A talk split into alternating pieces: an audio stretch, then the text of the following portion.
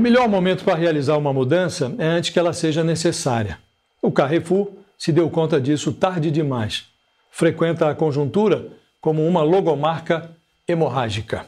A inépcia da rede de supermercados tornou-se uma oportunidade que seus fornecedores aproveitam.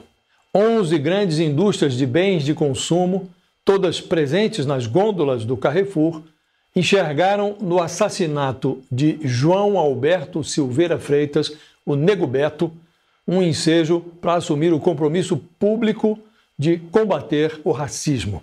Decidiram transformar a equidade racial num ativo empresarial.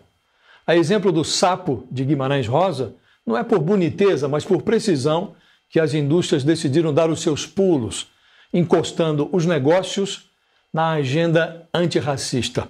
Pelas contas do IBGE, 56,10% da população brasileira se declara preta ou parda. Significa dizer que algo como 109 milhões de consumidores ostentam a mesma tonalidade de pele do Nego Beto, o cliente que foi espancado até a morte na garagem de uma loja do Carrefour em Porto Alegre.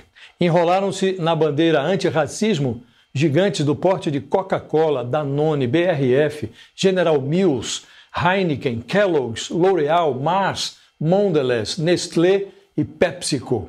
Juntas, empregam no Brasil mais de 235 mil pessoas. Reconheceram por escrito uma obviedade que Jair Bolsonaro e Hamilton Mourão ignoram. Há sim racismo no Brasil.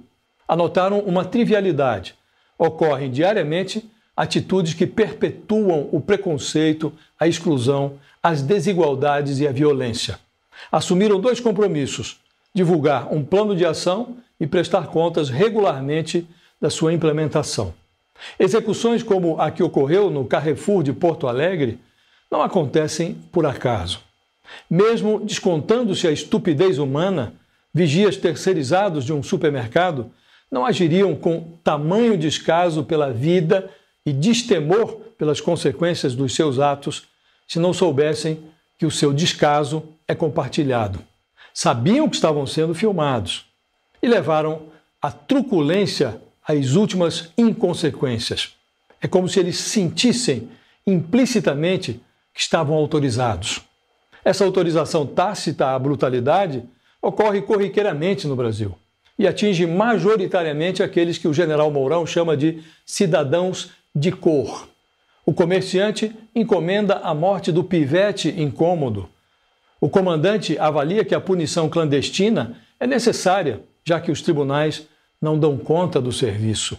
O cidadão dito de bem acredita que a polícia e o vigia do supermercado, que em muitos casos são a mesma pessoa, tem que matar mesmo, para que ele possa andar tranquilo pelas ruas e realizar as suas compras. Num ambiente assim, é louvável que um grupo de grandes empresas se juntem para informar que não concordam com a brutalização que leva uma parte da sociedade a ser tratada como uma excrescência indesejável e descartável. Espera-se que o plano de ação seja vistoso e que sua execução seja inspiradora. Desde Gilberto Freire que a miscigenação é vista como um traço positivo da formação brasileira. De fato, a mistura enriqueceu a cultura popular, beneficiária da confluência de três tradições, mas não serve como prova da inexistência de racismo no Brasil, como alega Jair Bolsonaro.